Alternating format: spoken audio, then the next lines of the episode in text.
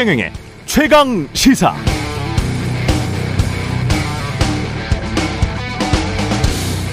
네, 한동훈 법무부 장관이 어제 검찰 수사에 반발하는 더불어민주당 이재명 대표를 향해서 공허한 음모론, 힘자랑 뒤에 숨고 있다고 비난했습니다. 검찰의 수사는 사적 보복이 아니라 단순한 범죄 수사일 뿐 성남 FC 등 어, 대장동이든 어, 지역 토착 비리 혐의다. 검찰이 공정하게 수사하는 것이다. 이렇게 말했습니다. 한 장관 말이 맞을 수도 있겠습니다. 그런데 이런 생각은 듭니다. 만약 문재인 정부의 추미애 법무부 장관이 야당 대표를 수사하면서 재판이 진행되지도 않는 상황에서 이렇게 야당 대표를 범죄자 취급하며 야권을 맹비난하는 정치적 발언으로 일관했다면 언론은 어떻게 나왔을까요? 또 이런 가정도 한번 해볼 수 있겠습니다. 문재인 정부 하에서 김정숙 여사가 논문 표절 의혹도 있고 주가 조작 연루 의혹도 있는데 검찰이 이를 제대로 수사하는 것 같지 않고 게다가 수사 검사 중 한 명은 대통령 부인 관련 의혹을 공판 중에 계속 흘리고 있다면 그래서 어떤 내부 갈등의 신호까지 있는데도 대부분의 언론은 지금처럼 모른 척 보도하지 않거나 사안을 축소했을까요? 어떻게 생각하십니까? 이 모든 상황이 공정한가요?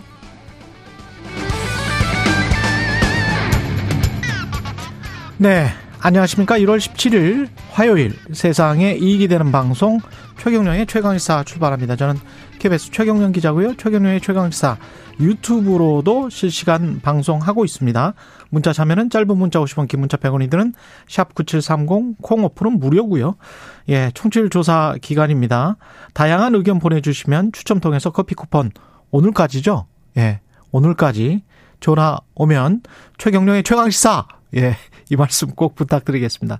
오늘 최강시사에서는 나경원 전 의원과 이른바 친윤계가 충돌하고 있는 국민의힘 상황에 대해서 김행 국민의힘 비대위원 직접 만나서 이야기 들어보고요. 방기선 기획재정부 1차관도 나오고요. 강, 강창일 전 주, 주 일본 대사도 출연합니다.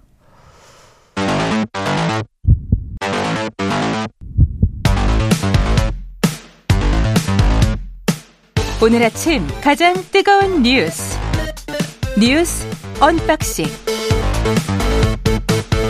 네 뉴스 언박싱 시작하겠습니다. 민동기 기자 김민아 평론가 나와 있습니다. 안녕하십니까? 안녕하세요. 예, 검찰이 위례 대장동 의혹 사건 관련해서 이재명 당 대표를 또 소환 통보했습니다. 그러니까 성남 FC 후원금 사건 피의자로 이재명 대표를 소환한 지 6일 만인데요. 음. 검찰은 두 사건을 묶어서 이재명 대표의 구속영장을 청구할 가능성도 좀 있다 이런 보도도 나오고 있습니다.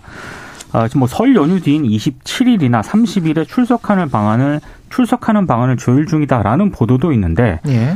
또 민주당 쪽에서는 이거 사실이 아니다라고 반박하는 그런 보도도 있거든요. 이건 상황을 좀 봐야 될 것 같습니다. 일단 이재명 대표는 어, 대장동 개발 사업 당시 성남시장이 있던 시절에 민간업자들에게 편의를 제공을 해서 4,040억 정도의 수익을 챙기게 하고 그만큼 성남시에 손해를 입힌 혐의를 받고 있고요. 또 하나는 어, 이재명 대표 측근들이 대장동 민간업자들 측으로부터 428억을 받기로 약속한 다음에 사업 편의를 제공을 하고 각종 선거 자금을 지원받는데 이재명 대표가 관여한 것으로 일단 검찰은 의심을 하고 있습니다. 아, 일단 민주당은 강하게 지금 반발하고 있는데요. 일단 혐의가 배임 혐의인가요? 그렇습니다. 배임? 그다음에 예. 공직자 이해 충돌 방지법 위반. 네. 특가법상 배임하고요. 네. 공직자 이해 충돌 방지법 위반 등의 혐의로 어. 이제 검찰에 출석을 하라고 지금 요구를 한 그런 상황인데 알겠습니다. 민주당은 일단 윤석열 정치 검찰의 조폭식 검찰 수사쇼에 신물이 날 지경이다라고 강하게 반발을 하고 있는데 이 민주당의 일단 기본적인 시각은 검찰의 소환 통보를 이 김성태 전 쌍방울 회장이 뭐 조금 뒤에 8시 한 10분쯤에 인천공항에 도착을 한다라고 하거든요. 이 소환에 맞춰서 이재명 대표의 혐의를 좀 국민들에게 강하게 어필을 해서 부정 여론을 좀 확대하려는 그런 정치적인 의도가 있다. 이렇게 의심을 하고 있는 그런 상황입니다. 그래서 더 강하게 반발을 하고 있는 것 같습니다. 그러니까 이게 뭐 야당 입장에서는 야당 대표에 대한 수사이기 때문에 이런저런 이제 어떤 생각이랄지 뭐 해석이랄지 이런 걸 당연히 뭐 할 수밖에 없는 거고. 근데 고민도 있을 거예요. 그렇죠. 그렇죠. 당연히 음. 그렇습니다.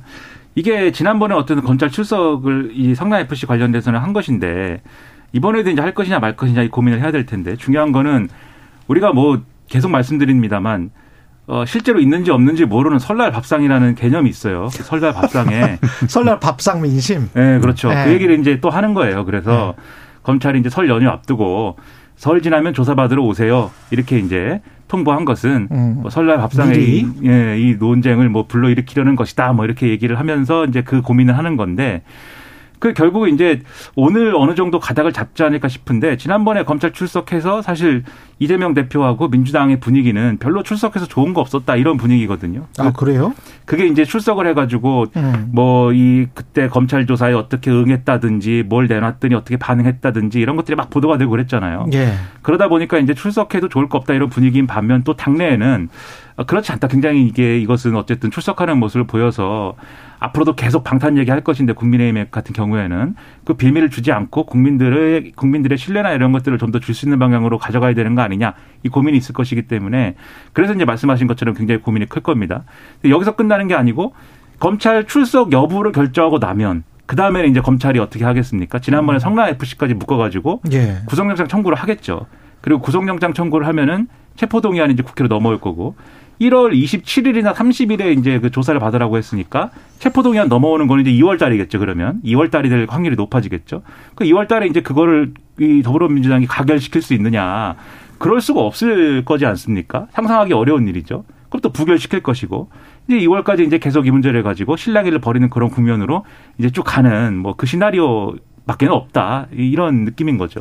그래요. 출석은 지난번에도 말씀드렸지만 원칙적으로 언젠가는 해야 되기 때문에 그렇죠. 저는 해야 하는 게 좋다고 된다. 생각합니다. 네. 네.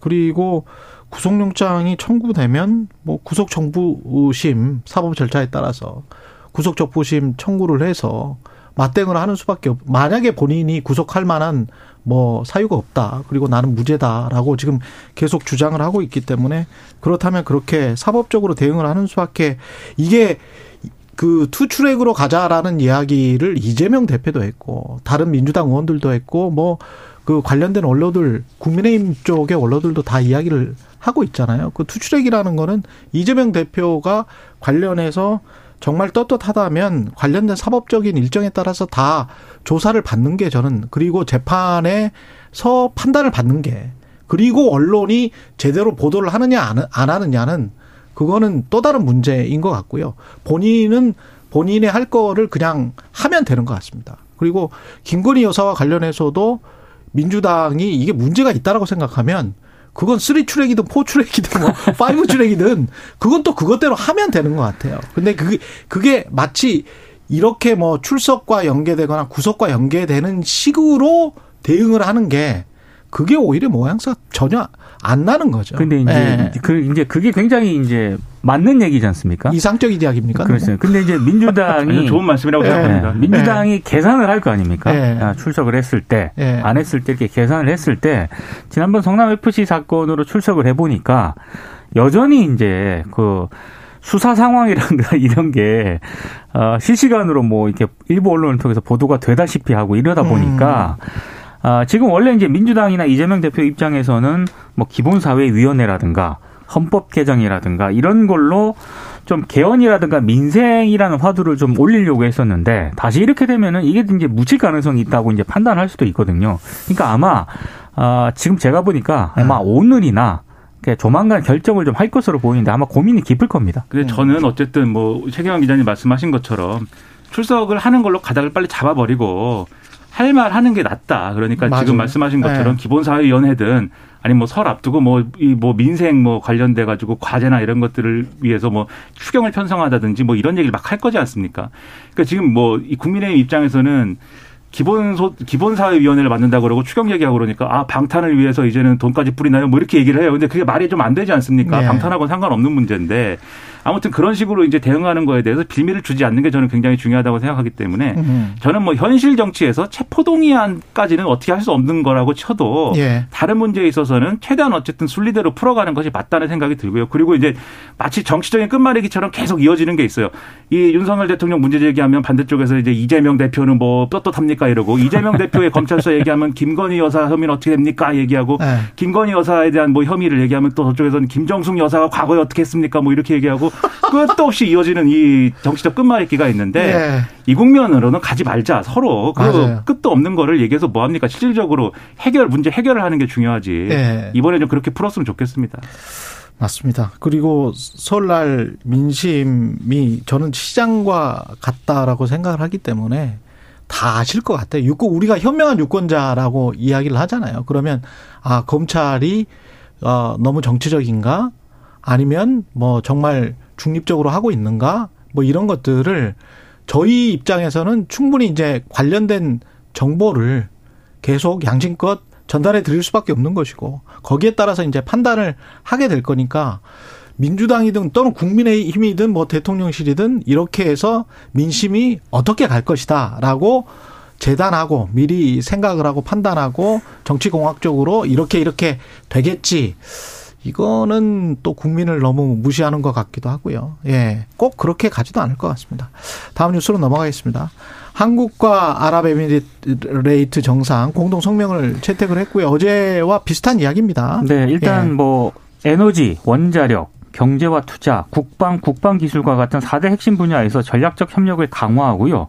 우주 신산업과 같은 분야 협력도 확대하기로 했습니다. 그리고 아, 두 정상이 한국 수출 1호 겸 중동 최초 원전인 바라카 원전의 성공적 완수와 함께 아, 후속 과제로 아랍에미리트나 제3국에서의 원전 사업 공동 추진 등을 또 성명에 또 명시를 했고요. 무하마드 대통령이 정상회담에서 구두로 밝혔던 아랍에미리트의 300억 달러 규모 한국 투자 있지 않습니까? 네. 이것도 공동 성명에 좀 담겼습니다. 그리고 좀 중동 지역과 한반도 평화와 안정에 관한 논의도 언급이 됐는데요. 북한의 무력 도발을 규탄을 하면서도 북한의 대화 복귀를 위한 외교적 노력의 필요성도 강조를 했고 중동 지역과 관련해서는 양국의 전략적 파트너십이 세계와 지역의 평화와 안정을 위한 양국 협력의 핵심적 요소라는 점- 점을 또 확인을 했습니다. 그러니까 중동 정세라는 게 굉장히 복잡한 상황에서 우리는 중동의 국가들에 접근할 때 항상 이제 경제적인 측면에서 많이 접근을 한 거고 이번에 이제 그 측면이 굉장히 부각이 되는 거거든요. 그래서 이렇게 성과를 낸 거에 대해서는 이제 상당히 고무적이다. 어쨌든 어제도 말씀드렸듯이 MOU라든가 또 그 MOU 맺은 어떤 총액을 뭐 이렇게 정상 간의 어떤 공동 성명에 명시를 한다든가 그걸 통해서 계속해서 이, 이 300억 달러의 구체적인 내용을 구체화해 나가고 그거를 또 이끌어 나가는 것이 또 우리 정부 역량이기 때문에 그런 거를 계속해서 증명해 가는 게 중요하다고 생각을 하는데 네. 그런 게 자칫 잘못하면은 중동의 이 복잡한 갈등 구도에 잘못 발단 갔다가 꼬일 수도 있는 거거든요. 그 대표적인 논란이 이제 아랍에미리트 지역인 이란이고 우리의 적은 북한이다 이 발언인 것 같아요 대통령의. 그 이런 발언들에 있어서는 혹시라도 이게 잘못 해석되거나 이 반발을 불러올 경우에는 복잡한 상황이 또 닥칠 수가 있기 때문에 이런 리스크를 앞으로는 줄이는 것에 신경을 쓰고 그래야 경제적인 어떤 성과도 더 이제 좀 극대화돼서 국민들에게 신뢰를 얻을 수 있다 이런 생각이 저는 듭니다. 근데 이게 어제 어, 아랍에미리트의 적은 이란이라는 그런 언급과 관련해서 최강시사에서도 지적했죠. 예, 예. 대통령실이 어제 이제 현지 시각으로 저녁에 기자들에게 이거는 이제 아크 부대에서 어, 대통령의 발언은 우리 장병들을 격려하기 위한 취지의 말씀이다. 이렇게 이제 얘기를 했거든요. 그러니까 대통령이 이야기하면 대통령실에서 그것과 관련해서 부연 설명하고 해명하는 듯한 또는 변명하는 듯한 그런 발언을 하는 게 지금 한두 번이 아니기 때문에 그 이란 대사관이나 이런 쪽에서는 분명히 무슨 이야기가 있지 않아요? 아, 그래서 제가 어, 아침에 좀 찾아보니까 예. 조선일보가 뭐좀 보도한 내용이 있는데요. 예. 이란 외무부가 좀 강하게 유감 성명을 발표를 했더라고요. 한국 대통령의 오지랖 넓은 발언을 예의주시하고 있다. 이- 이란 외무부가 예. 예. 이 이슈에 대한 한국 외교부의 설명을 기다리고 있다. 이렇게 입장을 내놓았고요. 그리고 외무부 대변인이 한국 대통령이 최근에 이 발언한 기사 있지 않습니까? 예. 이 기사를 언급을 하면서 윤 대통령이 이란과 아랍에미레이트를 포함한 페르시아만 연안 국가들과의 역사적이고 친밀한 관계에 대해서 잘 모르고 있는 것 같다. 음. 어, 지난해 8월에는 물론 이제 갈등 요소도 있는데 예. 지난해 8월에는 대사급 외교 관계를 복원을 해서 주적 관계로 보기에는 애매한 측면이 있다. 뭐 이렇게 얘기를 하고 있거든요. 그렇죠.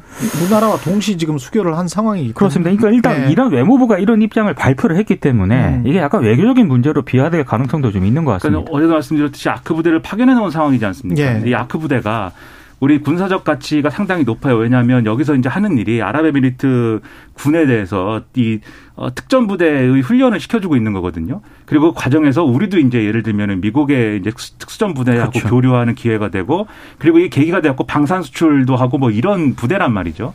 근데 이런 부대가 가 있는 명분이라는 거는 우리가 아랍에미리트와의 우호 관계이기 때문에 아랍에미리트의 어떤 국방을 튼튼히 해주기 위해서 가 있는 것이지 아랍에미리트가 다 자기들 적하고 뭐 더 열심히 싸우고 예를 들면 예멘 내전에 더 적극적으로 개입하고 뭐 이란이라든가 주변의 카타르라든가 사우디아라비아라든가 뭐더 손을 잘 잡고 이런 문제하고는 별개라고 우리는 얘기를 해야 되는 거지 않습니까? 그렇죠. 아크부대는 순전히 기술적으로 순전히 우호 관계 속에서 일하는 것이다. 이 맥락이 돼야 되는데 음. 이게 잘못된 안보적인 맥락으로 불이 막 옮겨붙고 이러면은 그건 우리는 정말 한반도 지키기도 지금 버거워요. 그렇죠. 우리가 리틀 USA가 될 필요가 없습니다. 음. 그렇습니다. 예. 네. 그런 차원에서 메시지 관리가 상당히 필요해 보인다는 겁니다. 예.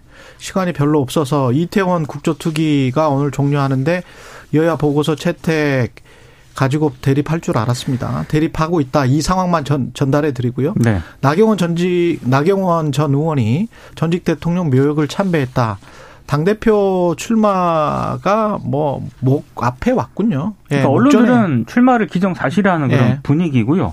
실제로 뭐 어제 오세훈 서울시장하고 막걸리 회동하면서 조언도 주고 받았다라고 하는데 재밌는 것은 강성 친윤계를 상당히 반박을 하지 않았습니까? 예. 그러면서도 윤 대통령을 지지하는 당원들하고 등지는 상황을 좀 피하겠다 이런 분리 대응 전략을 나경원 전 의원이 예. 펼치고 있는 것 같습니다. 일단 어제 윤 대통령의 아랍에미리트 성과도 막 축켜 세우고 이랬거든요. 음.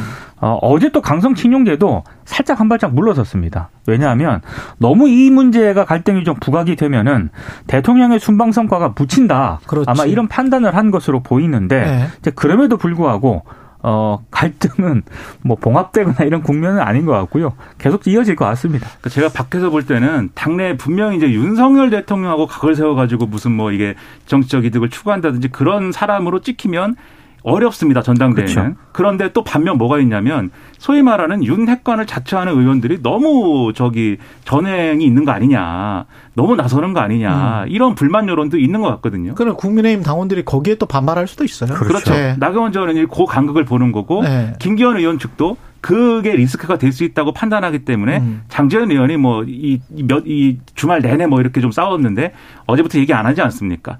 그런 부분들이 이제 좀 완충지대가 돼가는 거예요. 그러나 나경원 전 의원 측은 어쨌든 이렇게 움직이는 걸 보면은 뭐 출마를 기정사실화한 것이고 아마 그래서 대통령이 순방 마치고 돌아오면 음. 또 본격적으로 총성이 또 울리기 시작할 것으로 생각을 좀 하고 있습니다. 김기현 의원 또 총성이 울린다고? 김기현 의 예. 캐치프레이즈가 바뀌었습니다. 아, 김장연대에서 김장연대에서 연포탕으로 바뀌었습니다. 연포탕은 뭐예요? 연대 포용 탕평. 아. 그러니까 확장성으로 이제 좀 무게 중심을 옮기는 어. 거죠. 김장연대는 김장철 지났다 이제 이렇게도 얘기를 네. 하더라고요. 김기현 네. 의원 측이. 그러니까 네. 좀 장제원 의원 입장에서는 뭐 아쉬울까요? 뭐 잘 모르겠습니다. 연포탕 이거 괜찮다. 연대, 아, 연대 포용 탕평. 예. 아침부터 배가 고파지네요. 일단 뭐 캐치프레이즈로는 슬로건으로는 괜찮은 거를 지었네요. 예. 어, 그 다음에 초당적 정치개혁 의원 모임이 첫 발을 디뎠다. 요거는 그냥 전에만 주고 끝내겠습니다.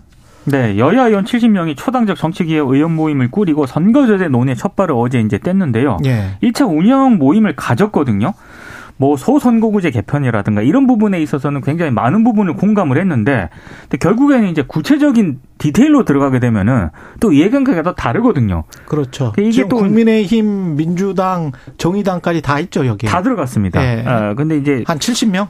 그렇습니다. 네. 현재까지 70명까지 이제 확장이 됐는데 또 구체적으로 들어가면 이해관계가 다르기 때문에 이걸 음. 잘 합의를 도출할 수 있을지는 의문입니다. 그래도 한 자리에 이렇게 모인 게 좋은 일이니까 꼭 네. 성과를 내기를 기대합니다.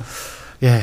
자꾸 합의를 하는 그런 정치가 습관이죠. 이게 그렇죠. 습관이 돼야 또 생활이 되는 것이고 그래야 또 우리가 성장하는 거 아니겠습니까? 그렇습니다. 예. 6964님이 7시 10분 7시 20분 맞죠? 우리가 7시 20분 최경영의 최강시사 청출 가자. 예. 예, 그대로 읽어드렸습니다, 저는. 예, 뉴스 언박싱. 민동기 기자, 김민아 평론가였습니다. 고맙습니다. 고맙습니다. KBS 1라디오 최경영의 최강시사 듣고 계신 지금 시각 7시 39분입니다. 오늘 하루 이슈의 중심. 당신의 아침을 책임지는 직격 인터뷰. 여러분은 지금 KBS 1라디오 최경영의 최강 시사와 함께하고 계십니다. 네, 국민의힘이 전당대회를 앞두고 당권 주자들 간 신경전 거세지고 있는데요. 당 지도부는 어떻게 바라보고 있는지 국민의힘 김행 비대위원 나와 계십니다. 안녕하세요. 안녕하세요. 예. 반갑습니다. 반갑습니다. 나경원 전 의원 일단은 출마 여부부터 여쭤봐야 될 것 같은데 어떻게 전망하십니까? 글쎄 전직 대통령 음. 이승만 뭐 박정희 김영삼, 또 김영삼 전 네. 대통령 묘역도 방문하시고 오늘 또 대구 방문하신다고 그래요? 그렇죠. 어, 대구가 이제 보수의 본산 아닙니까? 예. 그런 거 보면 출마 수순이 아닐까 음. 그렇게 생각해 봅니다. 예. 네. 그러면 이게 지금 대통령실과의 갈등이 있었던 거는 같은데 그러면 윤석열 대통령과 어떤 선을 긋게 되는 건지 아니면 본인 말대로 절대 나는 반윤이 될 수 없다. 이거를 지도부 쪽에서는 어떻게 생각하시는지도 궁금하네요. 글쎄 이거 굉장히 어려운 문제인데 네. 사실 이제 당과 대통령의 관계라는 것이 음. 잘 아시다시피 순망치안이라는 말이 있지 않습니까? 그렇죠. 입술이 어, 없으면 이가 시렵죠. 음. 당은 사실 이- 입술 같은 역할을 해요. 음. 안 그러면 이제 대통령이 입, 이 치아 그렇죠. 같은 이- 역할인데. 예. 치아가 시렵겠죠. 네, 예. 그래서 이제 당이라는 것이 이제 정치의 전면에 쓰는 그런 음. 기구 아닙니까? 예. 그런 조직인데 그래서 이제 어, 당 대표와 대통령과의 관계는 아무리 강조해도 지나치지 않는 만큼 중요해요. 음. 굉장히 밀착되어지만 되고 예. 그런 마련에서 아마 그 나전 의원께서 출마하신다면 음. 윤석열 대통령에 대한 음. 그 애정은 계속 표현할 수뿐이 없지 않을까. 애정은 그것이 계속, 계속 표현할 것이다. 예. 당원들의 그 선택을 받을 수가 없거든요. 예. 네. 그 방향성은 그쪽으로 갈 수밖에 없을 것이다. 네네. 그러나 장재훈 의원에 대해서는 그 전에 보면 제2의 진박 간별서다 이렇게 하면서 몰아붙였단 말이죠. 그러면 대통령과 이른바 이제 장재원 의원처럼 이른바 친윤 윤핵관으로 불렸던 사람들과는 어떤 분리 대응하겠다 본인이. 그렇죠. 좀 분리 대응하겠다 그런 네. 의미인데 예. 글쎄 친박 간별사 이전에 그런 적이 있었어요. 그랬죠. 예. 친박 간별사 뭐뭐 반박 뭐 아 참 어려웠던 시기인데 예. 그때 우리 반성해야 돼요. 예. 그러고 나서 저희가 결국 그것이 탄핵으로까지 이루어지고 예. 또그 후로 3년패 했어요. 총선에. 음. 굉장히 뼈아팠던 경험이죠. 그래서 여하튼 간에 그 이렇게 친박 간별사다 또는 뭐 반대로 그래서 이제 그 정진석 비대위원장께서도 그 주말에 경고했죠. 이런 식의 표현 쓰지 마라. 라고 음. 아주 강하게 경고했죠. 오히려 국민들에게 뭔가 권력에 취한 듯한 모습을 본인들만 정치하는 듯한 모습을 보여줄 수도 있다. 그런 생각일까요? 네, 뭐 그렇기도 하고 또 하나 네. 그렇게 강력 경고한 이유는 사실 대통령을 당무에 찾고. 개입하는 것 같은 그런 식의 그 정치적 언사가 나오는 것은 음. 그 상당히 상당히 부적절하거든요. 음. 어 그래서 이제 그그 정진석 비대위원장도 대통령이 실제로 90%가 경제 외교에만 신경 쓴다. 음. 그 사실 맞습니다. 저도 청와대에 근무하지 않았습니까? 예, 그랬죠. 대통령이 외교, 경제 그것이 정말 일상 업무의 대부분이라고 봐야 되고 그래서 예. 당은 더 확실히 신임할 수 있는 당 대표가 있어야 아. 당무가 안정적으로 그 이루어지죠. 그래서 시- 대통령이 더 신임할 수 있는 그냥 아예 당을 맡길 수 있는 그런 사람이어야 한다. 사실 예. 이제 당 대표가 얼굴로 선거를 치른다? 그 얘기가 요즘 왜 나오는지 모르겠어요. 선거는 당 대표 얼굴로 치르지 않습니다. 대통령 집권 여당 입장에서는 네, 집권 여당이거든. 야당은 당 대표 얼굴로 치러요. 그렇겠습니다. 그렇지만 여당은 특히 내년도의 총선은 윤석열 정부에 대한 중간 평가입니다. 모든 정권이 대통령제는 네, 다 그렇죠. 대통령제는 다 그래요. 예. 이- 지난번에 그 작년에 저희가 지방선거를 예. 완승하다시피 했었던 것은 음. 취임 후 불과 20, 20일 만에 치러진 선거거든요. 예. 그러니까 국민들이 밀어준 거죠. 그렇죠. 그때는 이제- 지지율이 50%가 네네. 넘었었고. 그 예. 예를 들자면 이인재 음. 우리 당의 고문 계세요. 음. 그분이 저한테 그 말씀하시더라고요. 이재명 찬스로 총선 이긴다고 착각하면 안 된다. 음. 올해 경제가 굉장히 나쁠 거다. 예. 이 경제를 극복하지 못하면 야당이 이긴다. 어. 어, 야당의 후보가 누가 나와든 상관이 없다. 왜냐하면 늘 총선은 현재 집권 세력에 대한 평가다. 그래서 집권 세력이 약간 좀 불리하죠. 총선 예, 같은 예, 경우에. 중간 예. 중간 중간 평가적인 성격이 있기 그래서 때문에. 이제 저희가 예. 그 경제를 살리는 것이 굉장히 중요하고 그런 아. 마련에서 지금 이번에 그 중동 UAE 그 방문해서 아랍에미레이트 음. 굉장히 성과가 좋지 않습니까? 음. 그렇게 올인했을 뿐이 없어요. 그리고 제가 이 얘기 한번 드리고 싶어요. 저희 당의 그 이제 당 대표는 당직이기 때문에 사실 임기가 2년이긴 하지만 그것이 뭐 그 공무원하고 달라서 2년을 다 지키는 당 대표는 사실 굉장히 드물어요. 아. 왜냐하면 예. 선거에 지면 정치적 책임을 지고 물러나기도 하고 어, 그렇겠죠. 뭐 이래야 되죠. 예. 저희 당이 유일하게 그 당 대표를 2년을 다 하신 세 분이 계십니다. 예. 한 분은 박근혜 음. 당 대표. 박근혜 당 대표는 워낙에 독특한 존재였었기 때문에 당연히 워낙에 강한 카리스마가 예. 있으셨지 않습니까? 선거 여왕이니까 2년을 예. 다 지키셨죠. 그다음에 황우여, 강재섭 두 분입니다. 나머지는 그러네요. 전부 다 임기를 못 지키셨어요. 그러네요. 그래서 제가 황우여 대표께 여쭤봤어요. 어떻게 2년을 지켰냐? 어. 여기에 키가 있다고 보는데 그분이 그러세요. 첫째, 무조건 대통령을 도왔다.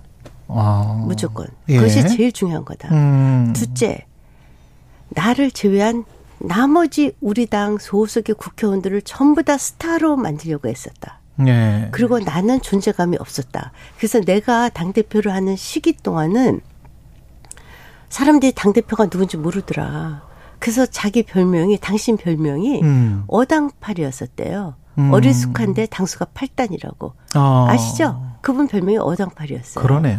그래서 예. 그때가 요순 시대였었다. 요순 시대의 왕이 누군지 모르듯이 국민의 입장에서 네, 국민의 입장에서 네. 그때 황우여 당 대표인지 몰랐다. 그럼에도 불구하고 음. 네 번의 선거, 총선, 대선, 어, 지방선거를 보궐선거까지 다 이겼다. 그런 의미로 생각을 해본다면 김기현 의원이 그런 역할을 할 수 있을 것이다 또는 나경원 의원이 그런 역할을 할 수 있을 것이다 어떻게 생각하세요? 그래서 저는 이제 특정인을 두고 얘기를 할 네. 하기는 수는 좀 없지만 예. 예컨대 지금 뭐 당 대표 얼굴로 선거를 치른다? 이거 정치하는 사람들은 그런 얘기 안 합니다. 아, 네. 그 프레임 자체가 잘못된 네, 거다. 그 프레임 자체가 네. 결국은 윤석열 대통령이 올해 경제 위기를 극복하느냐 안 하느냐 음. 그것을 하기 위해서 어 우리 당이 어떻게 그 지원할 수 있을 것인가. 음. 그래서 민생 경제가 제일 중요해요. 결국은 대통령 얼굴로 총선을 치를 수밖에 없는 것이다. 그렇군요. 그러면 이제 대통령이 성공할 수 있도록 돕는 방법밖에 없다. 네. 이런 말씀하시는 거네. 네네. 그래서 지금 모든 후보들이 예. 그 유인심을 구애하고 네. 그렇게 할 수뿐이 없는 것이 아. 당원들이 그걸 알거든요. 당원들도 그렇게 생각한다. 그럼요. 예. 당원들은 저희 당의 당원이 100만 명 가까이 됐어요. 예. 엄청난 숫자입니다. 그렇죠. 근데 기억해 보세요. 어, 지난 그 당대표 선거 때 음. 이준석 당시 후보는 굉장히 미미한 존재였어요. 음. 누구와 누구와 싸웠나? 그 나경원, 주호영 삐까뻔쩍하는 분들하고 싸웠는데 이겼습니다. 그랬죠. 왜 이겼냐? 당원들이 전략적 사고를 하거든요. 음. 누구를 갖고 선거를 이길 수 있을 것인가? 예. 어떤 사람이 그때는 우리 당이 어떤 상황이었었냐? 거의 보수가 괴멸된 상태였어요. 어. 그래서 새로운 리더십, 젊은 리더십이 필요했죠.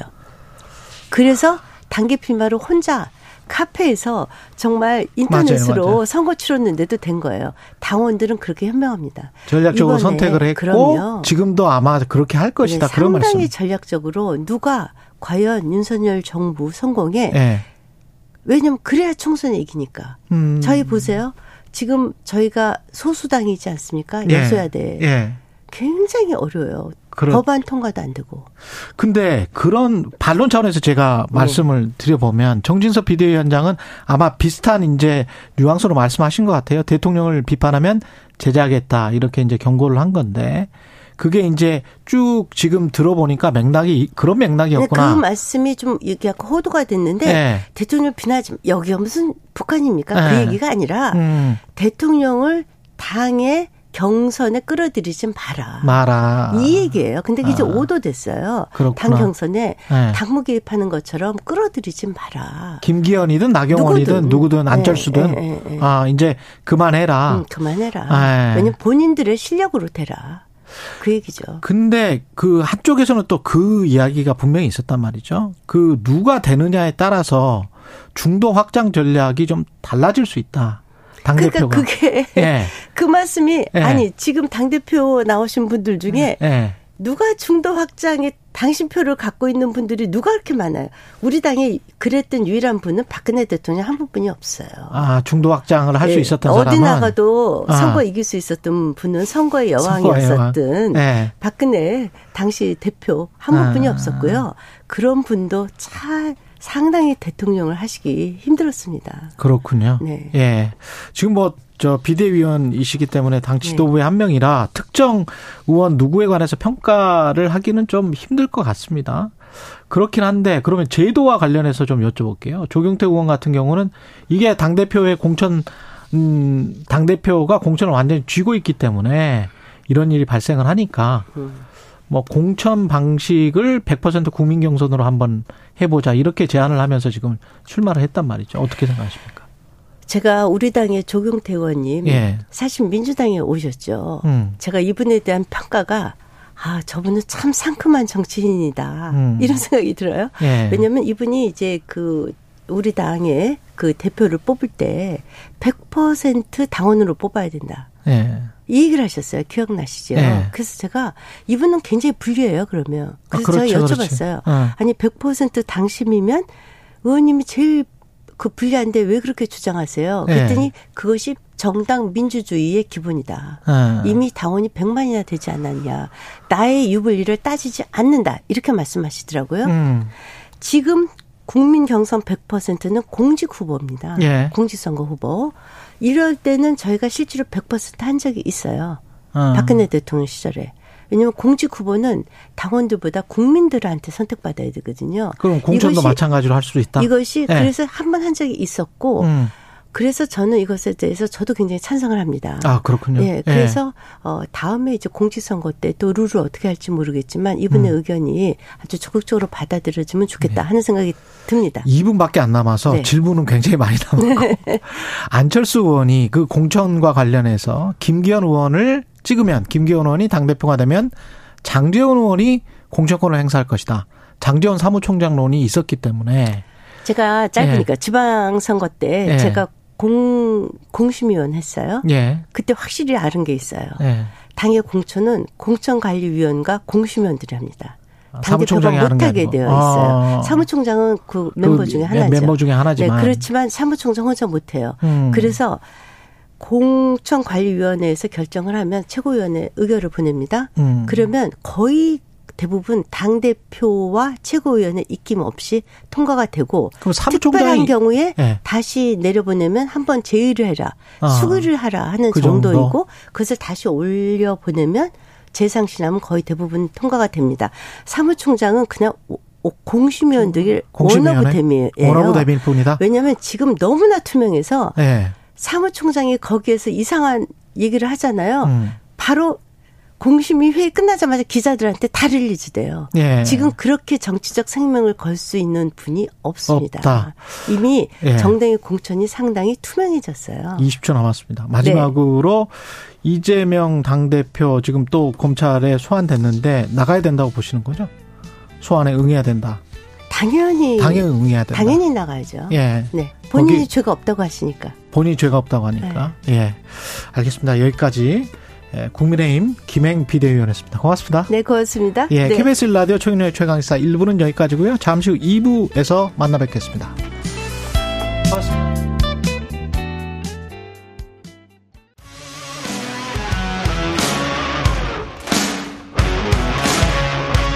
오늘 하루 이슈의 중심 최경영의 최강 시사. 네, 이번 주말이 설 연휴인데요. 설 민생 대책부터 글로벌 경제 위기 속 우리 경제 타개책까지 방기선 기획 재정부 1차관과 짚어보겠습니다. 안녕하십니까? 예, 안녕하십니까. 예. 세계은행이 올해 2023년 세계 경제 성장률 전망을 3.0에서 1.7%로 아주 큰 폭으로 하향했습니다. 어, 경제 상황이 지금 경기 침체까지 가는지 아니면은 하강 정도로 멈추는 건지 이게 지금 관심사인데요. 어떻게 보십니까? 예, 뭐 말씀하신 것처럼 사실 그 최근에 여러 기관들에서 우리 그 글로벌 경제 성장을 굉장히 낮춰서 어, 음. 전망을 하고 있습니다. 이거는 기본적으로는 최근 주요국이 이제 금리 고물가에 대응을 해서 금리를 이제 급속히 올리다 보니까 이게 순차적으로 시차를 두고 실물 경제에 나쁜 영향을 미치는 것으로 볼 수가 있겠습니다. 예. 이 세계 경제 전망은 최근의 경제 전망 숫자를 보면은 저희가 한 50년간 70년대부터 시작을 해갖고 오일 쇼크가 한번 큰 위기가 있었고요. 그 이후에 이제 08년도에 금융위기가 한 번 있었고 어. 또 최근에 팬데믹 위기가 있었는데 이것처럼 세계의 커다란 위기를 제외하고는 가장 낮은 수준으로 전망을 하고 있습니다. 그렇죠. 예, 그래서 어 일부에서는 그 IMF 수석 이코노미스트 같은 경우는 이제 the the darkest hour 그래서 가장 어려운 시기가 될 것이라고 전망을 하고 있는데요. 이러한 것들이 상반기에 아마 굉장히 많은 어려움이 집중이 되고 크게 떨어질 것이다. 것이고요. 예. 하반기부터는 전반적으로 세계 경제도 그렇고 또- 또 세계 경제 흐름에 굉장히 중요한 역할을 하는 반도체 업황도 조금 네. 개선이 될 것으로 그렇게 전망을 하고 있습니다. 우리 경제는 상저하고 뭐 이런 이야기를 많이 했습니다만은 그 패턴 그대로 갈 것 같으세요? 예, 예. 지금으로 봐서는 저희가 어 작년도에 이제 2.5% 성장을 했고요. 네. 금년도 저희가 경제 전망을 할 때는 사실은 다른 뭐 KDI나 한은에서 그 당시 전망한 것보다는 저희가 낮은 수준으로 정부가 1.6%를 전망을 했는데요. 1.6. 예. 전반적으로 저희가 이제 전반기에 상반기에 지금 말씀하신 것처럼 그 어려움이 좀 가중이 돼서 네. 그 수출이나 투자나 이런 것도 굉장히 어려움을 겪을 것 같고요. 네. 하반기에는 점차적으로 조금 점, 어, 개선이 될 것으로 그렇게 전망을 하고 있습니다. 사실 경제에 정부가 할 수 있는 게 재정 정책하고 통화 정책 딱 두 가지라고 할 수 있는데 통화 정책은 결국은 중앙은행에 맡겨야 되는 것이고 기재부가 할 수 있는 게 재정 정책밖에 없는 거 아닙니까? 이 모든 정부가 그런 것 같은데.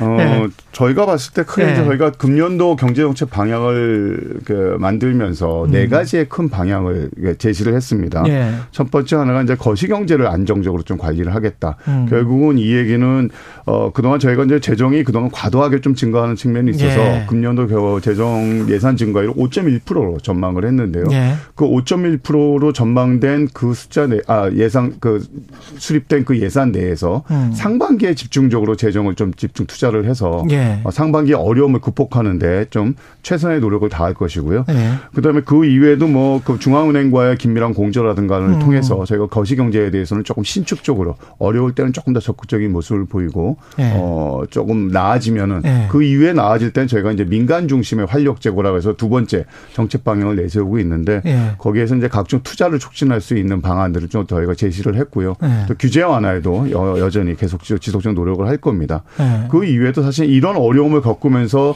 어 많은 서민들이 좀 더 큰 고통을 겪지 않겠습니까? 그렇죠. 래서 그런 분들을 위해서는 저희가 민생 경제 회복에 적극적으로 지원을 하겠다는 세 번째 방향을 내세웠고요. 마지막으로는 그 이외에도 저희가 3대 구조 개혁이라는 것들이라든가 또 인구가 굉장히 저희가 고령화되는 문제, 그 위기에 대응 문제 이런 것들에 대한 미래 대비 체제 개선 이렇게 네 가지 큰 방향을 내세우고 있어서 이 네 가지 방향들을 조화롭게 저희가 운용을 하면서 음. 어 경기가 크게 꺼지지 않고 안정적인 수준으로 관리할 수 있도록 노력하겠습니다. 대통령도 꼭 필요한 계층에게 두텁게 이게 뭐 선거 전부터 그리고 선거 이후에도 계속 강조한 말씀인데 그렇다고 치더라도 세수가 걱정되는 측면이 좀 있긴 하지 않습니까? 경기가 이제 둔화가 되면 아무래도 부가세, 법인세, 뭐 소득세 이런 게 전반적으로 줄어들 수밖에 없을 것 같은데 그 상황에서 이제 법인세율 포인트를 좀 낮췄단 말이죠. 이러면 추경 안 해도 될까요? 지금 세수 문제에 대해서 네. 많은 분들이 걱정을 주시는데요. 네. 사실은 내년도, 아니, 그러니까 금년도의 세수는 사실 작년의 성과에 그러네. 기반을 해서 가져오는 것이기 때문에 네. 법인세라든가 이런 분들에서는 저희가 크게 큰 걱정은 없을 것 같고요. 그러네요. 예, 다만 이제 소득세 부분도 사실 임금이 팬데믹 상황에서도 상당히 많이 올랐어요. 음. 그렇기 때문에 소득세도 그렇게 크게 떨어질 것은 없을 것이고 예. 다만 저 작년 말부터 좀 떨어진 것들이 양도세라든가 뭐 주식 거래세 이런. 것들이 조금 많이 그 재산세 예, 같은 거? 재산세 같은 아. 것 많이 낮췄기 때문에 예. 어, 좀 떨어지긴 하지만 저희가 예, 내년도 전망을 하면서 거의 금, 작년도 수준하고 비슷한 수준으로 금년도 전망을 했습니다. 세수. 전망. 아, 그렇겠네요. 예, 예. 그렇기 때문에 예. 큰 문제는 없을 거라고 보고 있습니다. 재정 주칙을 마련한 거는 이게 지금 아무래도 우리가 아, 건전하게 가야 된다 이렇게 지금 생각하시는 것 같은데 역으로 보면은 지금 저 2008년 금융위기 이후에 가계 대출이랄지 기업 쪽도 중소기업 쪽은 특히 그렇고 정부는 상대적으로 OECD의 다른 국가들에 비해서는 좀 재정 건설성이 좋은 편인데 조금 더 쓸 수 있지 않나 그런 생각도 드는데요. 국민들 입장에서는 좀 더 우리가 왜냐하면 OECD보다는 약간 좋기 때문에 그래도 정부가 좀 더더 써도 되는 거 아닌가? 음. 계속 특히 이렇게 어렵다고 하는데 어떻게 보세요?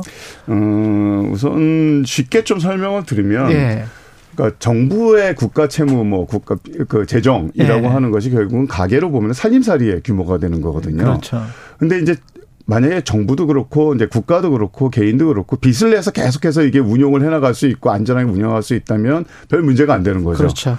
근데 사실 이게 빚이 많아지고 하다 보면은 네. 사실 더 이상 빚을 내기도 어렵고 음. 또 빚을 낸다 하더라도 금리도 굉장히 이자도 많이 내야 되고 그렇지. 그러다 어느 날 결국은 그 빚도 이제 막히게 되고 음. 근데 본인이 다 사실은 돈을 많이 벌면 예. 괜찮은 거거든요. 그렇죠.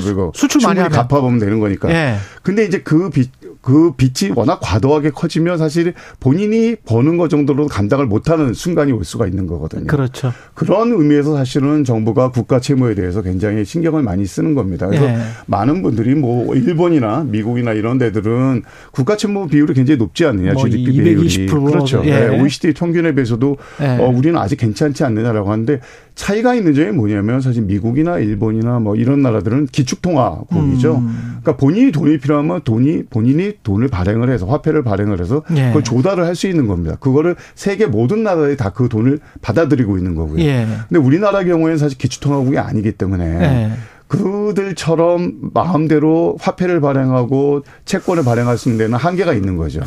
그래서 비기축통화국이라고 하는데 이들의 평균이 보면 정부 부채가 53.5%입니다. 비기축통화. 예, 예. 예. 여기에 들어가는 것들이 스웨덴, 뭐 노르웨이 같은 나라들이 들어가고요.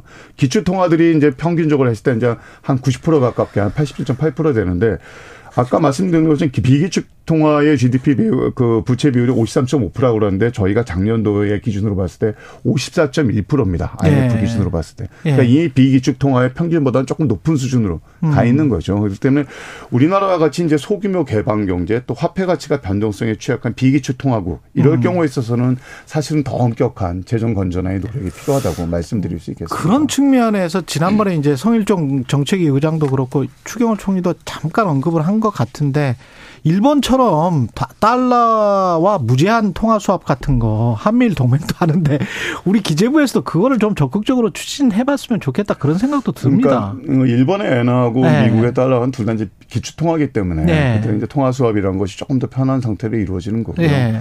우리나라의 경우에는 미국과의 통화 수합도 꾸준히 노력을 하고 있습니다만 사실 미국의 입장에서 봤을 때는 한국이 특별히 어렵다 그러면 통화 뭘 수합을 좀 통해서. 문을 열어주겠는데 예.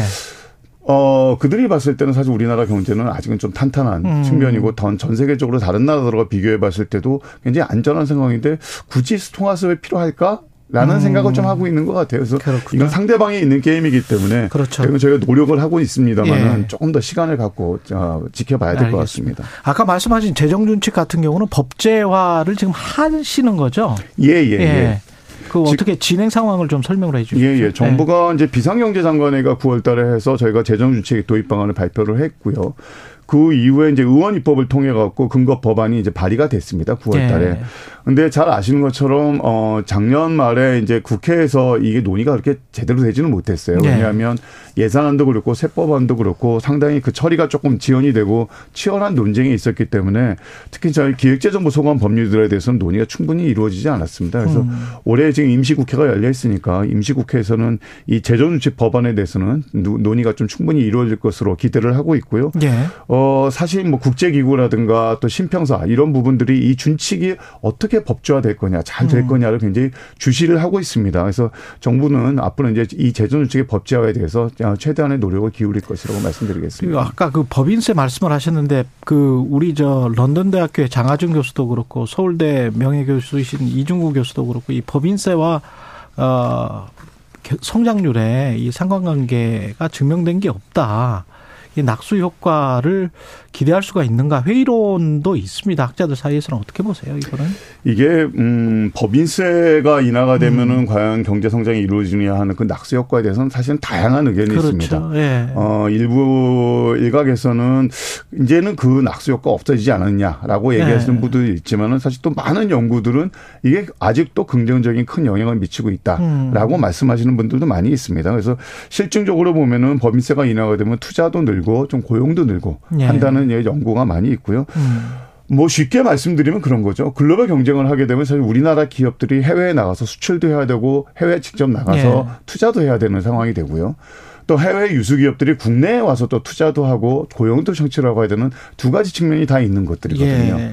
그것들에 대해서는 여러 가지 측면들에 대해서 기업들이 음. 뭐 투자를 하거나 해외 진출을 할 때 고려를 할 텐데 그 중에 하나 중요한 것이 사실 법인세율이라고 볼 수가 있겠습니다. 예. OECD의 평균이 한 21.2% 정도가 되거든요. 최고세율이. 예. 근데 우리가 지금 현재 최고세율이 25%니까 음. 남들보다는 3% 정도, 3%포인트 정도 높은 거죠. 어. 그렇다 보면 똑같은 조건이라면 법인세가 조금 더 낮은 곳으로 갈 수밖에 없는 것이 기업의 본질적인 특성이라고 보기 때문에 어, 저희가 해외에서 나와서 다른 유수의 기업들과 경쟁을 하는 국내 기업 또는 음.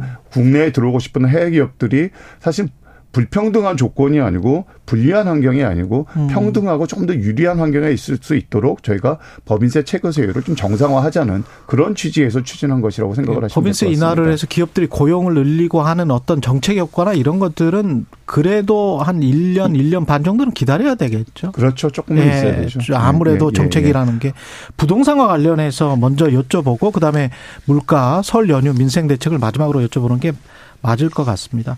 부동산 가격의 하락 속도가 굉장히 좀 빠르고 부동산 시장 리스크 때문에 이게 금융 쪽 어, 채권 시장으로 프로젝트 파이낸싱 뭐, 뭐, 50조다, 뭐, 앞으로 돌아올 채권 만기, 이게 다 계산을 지금 하고 계시는 거죠, 기재부에서. 예, 예. 예, 이게, 이, 그, 그, 다행히도, 다행히도 시장 금리는 좀 떨어지고 있어서, 네. 지금 상황은 안정적이다라고 보십니까? 어, 조금 안정을 찾아가고 있는 과정이라고 안정을 찾아가고 있는 예, 예, 과정이다. 예. 그러면 어떻게 보세요? 중앙은행에 개입할 수는 없지만 지금 현재 이제 우리가 3.5%인가요? 예, 예. 이 정도 선에서 기재부는 좀 멈췄으면 좋겠다 이런 생각도 드십니까? 어떻게 생각하세요? 어, 뭐 잘 아시는 네. 것처럼 네. 이제 기준금리라는 거는 중앙은행에서 결정을 하시는 네. 것 때문에 사실 저 저희 이제 기재부의 입장에서는 뭐라고 그거에 대해서 언급을 하는 건 어, 적절치 않을 것 같습니다. 예. 지금 저 부동산과 관련해서 내놓은 부동산 규제 완화 정책 이거는 이제 기재부랑 국토부랑 함께 내놓은 것 같은데 시장 반응은 어떻고 이거 좀 먹히고 있는지도 좀 궁금합니다. 예, 뭐 그 전에 조금 상황 설명하시면 예. 작년 작년도에 사실은 4월 말부터 시작을 해서 이 주식 주택 가격이 지속적으로 쭉 떨어지고 있는 상황입니다. 예. 그러니까 이게 전국 주 주택의 실거래 지수를 보면 17년도부터 시작을 해갖고 이게 최고 한 41.5% 늘었다가 최근에 빠지기 시작하면서 한 12% 정도가 12.8%가 빠졌고요. 음, 음. 서울 기준의 아파트 기준으로 보게 되면 106% 그러니까 두 배가 됐었죠. 17년 이후에. 네. 두 배가 됐다가 그게 최근에 한21% 정도가 빠지고 있는 상황입니다. 근데 그 빠지는 속도가 굉장히 빠른 거 빨랐던 거죠. 속도가 최근에. 너무 빠르다. 예, 예. 그리고 거래도 사실은 역대 최저 수준으로 위축이 돼 있는 그런 음. 상황인 겁니다. 그래서 정부가 여러 가지 이제 과도하게 높았던 세제를 조금 낮추고 정상화 중과세를 좀 정상화하고 네. 그다음에 과다하게 좀 조이고 묶었던 대출을 조금 풀어주고 하는 이런 것들은 이 부동산 가격이 너무 빠르게 떨어져서 경착륙을 할까봐 하는 우려 때문에 하는 거거든요. 네. 기본적으로 주택 가격이 떨어져 갖고 뭐 과거 수준으로 갖는 거는 굉장히 좋은 일인 거죠 여러 음. 국민들한테. 네. 근데 이게 너무 빨라지게 되면 그 빨라지게 되면 이제 부작용이 있기 때문에 조금 더 스무스하게 연착륙을 하도록 저희가 그동안 여러 가지 정 그 규제 정상화 방안을 마련해서 발표를 한 거고요. 예. 그 결과를 보게 되면 제가 1월 3일 날 이제 12월 말에 저희가 경제정책 방향을 발표를 하고 1월 3일에 국토부의 업무 계획을 통해서 추가적인 과제들을 발표를 했는데 그 위에 보면은 1월 첫째 주에 아파트 주간 가격 낙폭이 작년 4월 마지막 주 이후에 최초로 축소를 하기 시작을 했습니다. 그 낙폭 떨어지는 정도가. 예. 그리고 둘째 주는 그 낙폭이 더 줄어들어서 작년 음. 11월 수준으로 완화가 됐으니까 시장의 반응은 한마디로 말씀드리면 과도하게 위축되었던 그런 심리가 예. 조금 일부 지정이 진정이 되는 것이 아닌가라고 보고 있고요. 예. 그런 것들을 보면은 이 수급의 문제로 봤을 때 수급 매매 지수라는 게, 아, 매매 수급 지수라는 게 있는데요. 예. 어, 수요가 더 많냐, 공급이 그렇죠, 더 많냐 그렇죠. 하는 건데 그 매수 심리가 조금 더 강세를 보여주고 있는 예. 그 심리가 조금 아, 더 강세라기보다는 조금 나아지고 있는 음. 상황이 된 것 같고요. 분양 시장을 봐도 뭐 잘 아시는 둔천주공이라든가 또 장위자이 같은 것도 그런 그러한 대단히 계약에도 조금 긍정적인 조짐이 나오고 있습니다. 그래서 정부는 이러한 시장 동안 계속 면밀히 모니터링을 하고요. 필요할 경우에 조금 더 탄력적인 정책 대응을 추진하도록 그렇게 하겠습니다. 근데 민간 미분양 아파트 매입을 검토 중인 것 같은데 이거는 뭐 확정된 건가요? 아, 확정된 것은 아니고요. 예. 일단 그 미분양의 상황을 보게 되면은 앞서 말씀대로 가격이 많이 떨어지고 또 청약 시장도 위축되고 하다 보니까 이제 분양이 잘 안 되고 있어서 좀 예. 증가를 하고 있는 상황입니다. 근데 현재 상황을 객관적으로 보게 되면 어떤 상황이냐면은 어 작년 11월이 지금 공식적으로 나온 통계인데요. 예. 그 수준이 어, 장기 평균이 보통 한 6만 2천 원 정도라고 하는데, 그 작년 11월이 5만 8천 원이었으니까, 그거보다 조금 아래인 그러네요. 수준인 거죠. 조금 예. 더 올라가게 되면 사실 조금 불안한 수, 음. 수준이 되는 거예요. 근데 과거 저희가 미분양이 크게 벌어졌던 게 이제 08년도 위기인데, 그때는 16, 17만 원 가까이. 예, 16, 17만 원. 때문에, 예, 예. 예. 그렇기 때문에 사실은 아직 그 수준보다는 크게 하회하는 수준이라는 거고요. 또 직접적으로 부담이 되는 거는 이미 다 준, 준공을 해놨는데 분양이 되지 않는. 그 그렇죠. 준공은 미분양 주택들의 숫자가 이제 중요한 거거든요. 예. 근데 그 숫자는 한 7만 7천호 수준에서 거의 뭐 크게 변하지 않고 7천 있는 원. 상황입니다. 예. 예. 그렇지만 이게 이제 미분양이 지속적으로 확대가 되고 있기 때문에 네. 정부가 여러 가지 이제 탄력적인 대응 방안을 마련을 하려고 하는 것이고요. 음. 가장 근본적인 방법이 여러 가지 이제 규제 정상화를 통해서 부동산의 거래가 활성화되도록 하는 것이 저희가 지금 하고 있는 적극적으로 추진하고 있는 정책인데 근데 한쪽에서는 시장의 실패인데 그거를 네네. 굳이 뭐 정부가 사줄 필요가 있느냐? 예, 예. 그래서 이제 네. 일단 규제 정상을 통해서 이게 네. 자체적으로 시장 내에서 흡수가 될 수 있도록 제가 노력을 하고 있는 네. 거고요.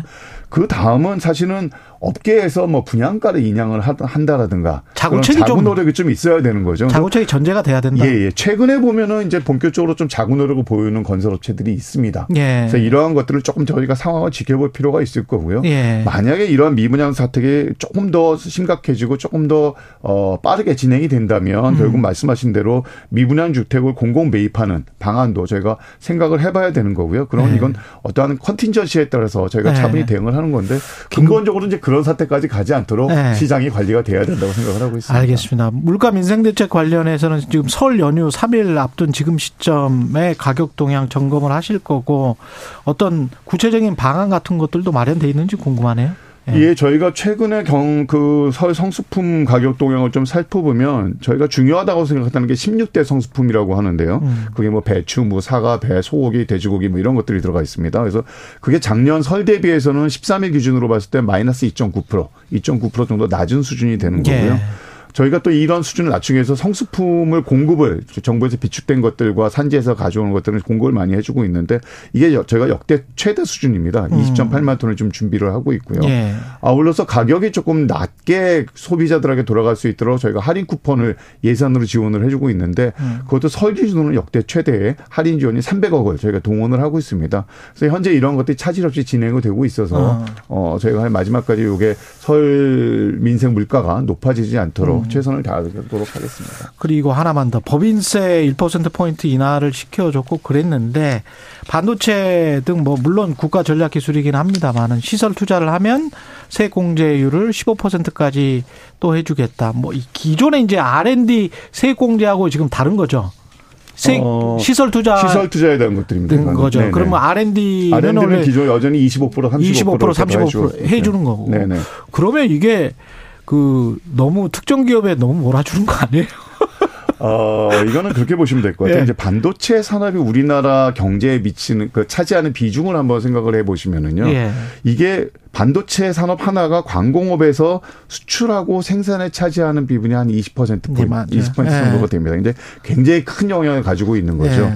그게 그리고 결국은 이게 이제 뭐 지금 말씀하신 특정 기업 하나만 있는 것이 아니고 음. 이게 여러 가지 그뭐 뭐 협력 기업이라든가. 예. 예, 그렇죠. 그런 산업 공급망에도 사실은 영향을 미치고 음. 근본적으로 미래 성장하고 안보까지도 사실 좌우할 수 있을 정도로 중요한 아, 산업이라고 말씀을 드릴 게 있겠습니다. 그래서 예. 여러 나라들이 반도체의 아주 집중적으로 그 경쟁력 확보를 하려고 하는 것들은 결국 이게 국가 생존의 문제이기 때문인 거거든요. 그렇죠. 예. 그래서 사실은 기업 하나에만 맡겨두고 알아서 해라라고 하기에는 음. 지금의 상황이 너무도 극심한 경쟁이 있기 때문에 결국 기업하고 정부가 연합을 해서 음. 함께 경쟁에 참여해야 되는 그런 상황이라는 거 이해를 해주시면 될것 네, 같습니다. 알겠습니다. 여기까지 듣겠습니다. 방기선 기획재정부 1차관이었습니다. 고맙습니다. 고맙습니다. 최경영의 최강 시사는 여러분과 함께합니다. 짧은 문자 50원, 긴 문자 100원이 드는 샵 9730. 어플 콩과 유튜브는 무료로 참여하실 수 있습니다.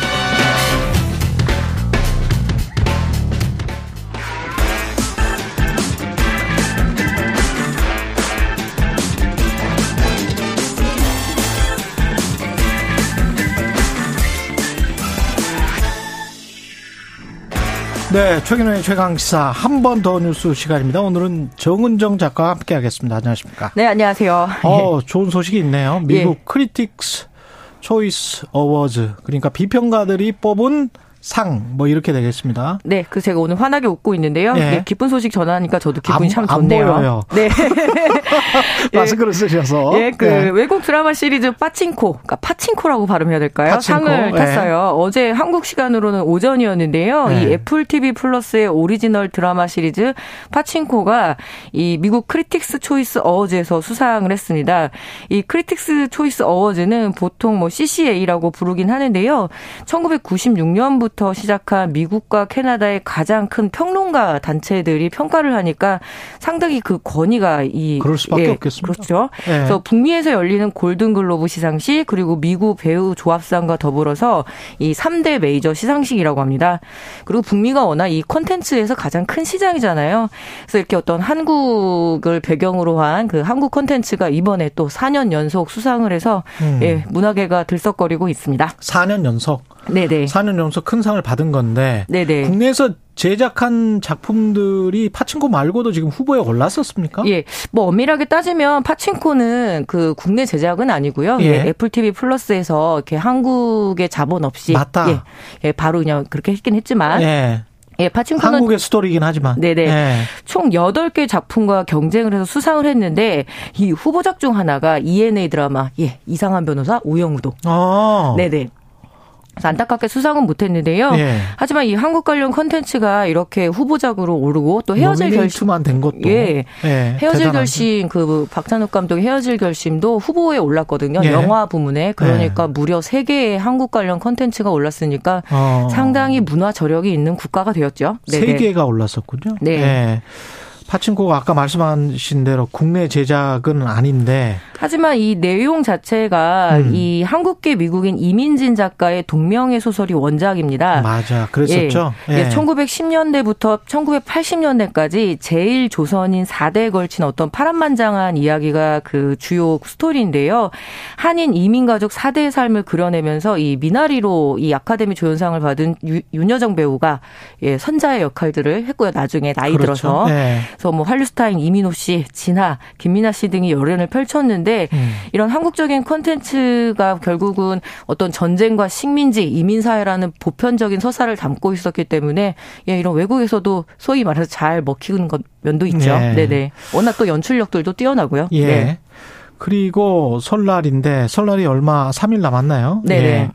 성균관에서 뭘 발표를 했는데 예, 뭐 명절마다 달력 기사라고 하잖아요. 예. 일단 제수용품의 가격 동향 예, 또 음. 나올 겁니다. 뭐 방금 저 기재부 차관 예. 다녀가셨죠. 뭐 설날 물가 고공행진 뭐 예. 이런 기사와 함께 꼭 나오는 기사가 바로 이 성균관이라고 하는데요. 예. 성균관 의례 정립위원회와 그리고 한국유교문화진흥원에서 시대에 맞는 명절과 관련을 해서 기자회견을 합니다. 음. 그럼 또 많은 기자님들은 또 취재를 가거든요. 그렇죠. 그래서 뭐 차례상에 대한 조언이라던가 명절의 의미 그리고 올해는 드디어 올바른 세배법에 대해서 이야기를 해주셨네요. 예. 그 뭐라고 했나요? 어 준현장님 좀 세배 하실 일 있으세요? 어르신들이 아, 이렇게. 그거 있죠, 있죠. 예, 저는 예. 딱 아버지 이제 한 분만 계시는데 솔직히 안 하고 이제 제가 세뱃돈을 드리죠 우리 예, 아버지한테. 예. 예, 그럼 한번 따라해 보세요. 예. 자, 배꼽 인사를 할 때 이렇게 두 손을 모으잖아요. 두 손을 모읍니다. 예, 그걸 공수라고 이야기를 하고요. 예. 그 공수 자세에서 이렇게 허리를 굽히고 머리는 땅에 닿을 듯 말 듯하게. 아, 예, 그리고 공수 여- 자세에서 그대로. 예, 여성들도 공수 자세에서 예, 네. 그리고 이 여성들은 머리가 닿, 그러니까 이 손바닥이 땅에 닿지 않도록 하라고 하는데요. 손바닥이 땅에 닿지 않도록. 예, 그러니까 남자들은 손바닥을 땅에 닿게 하고 여성들과 큰 절을 하라는 거겠죠.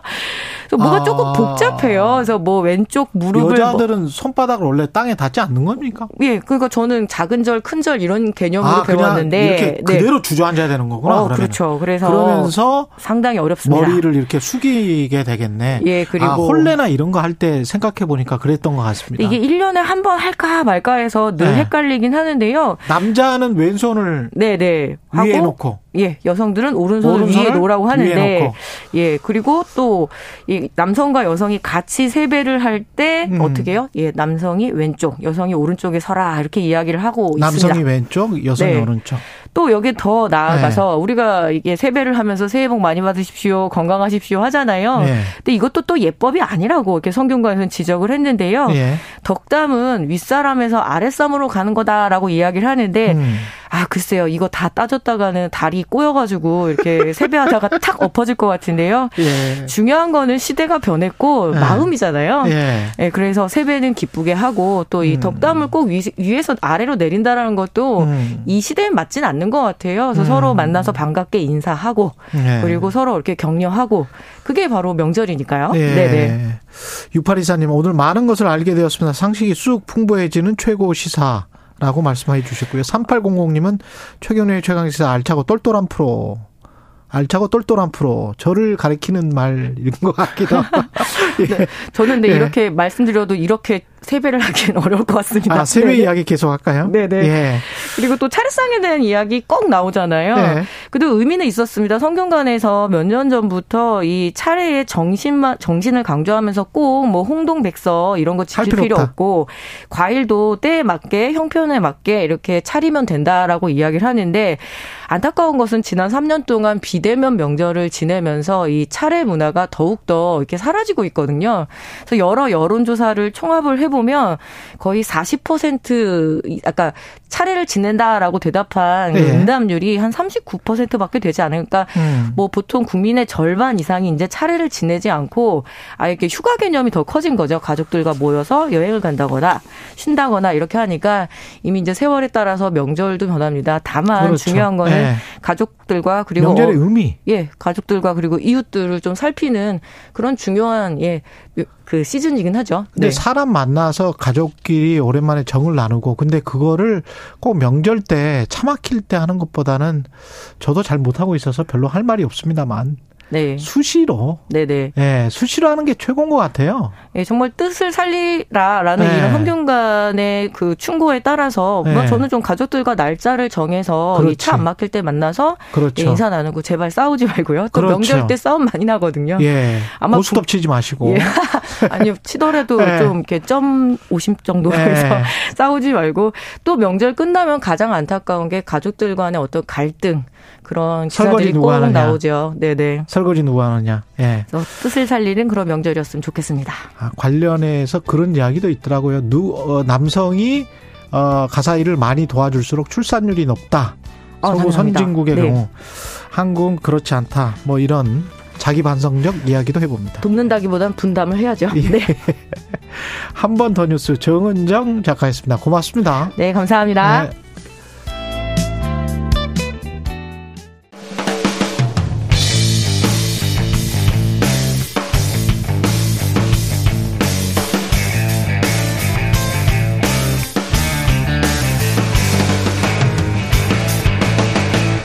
최경영의 최강 시사.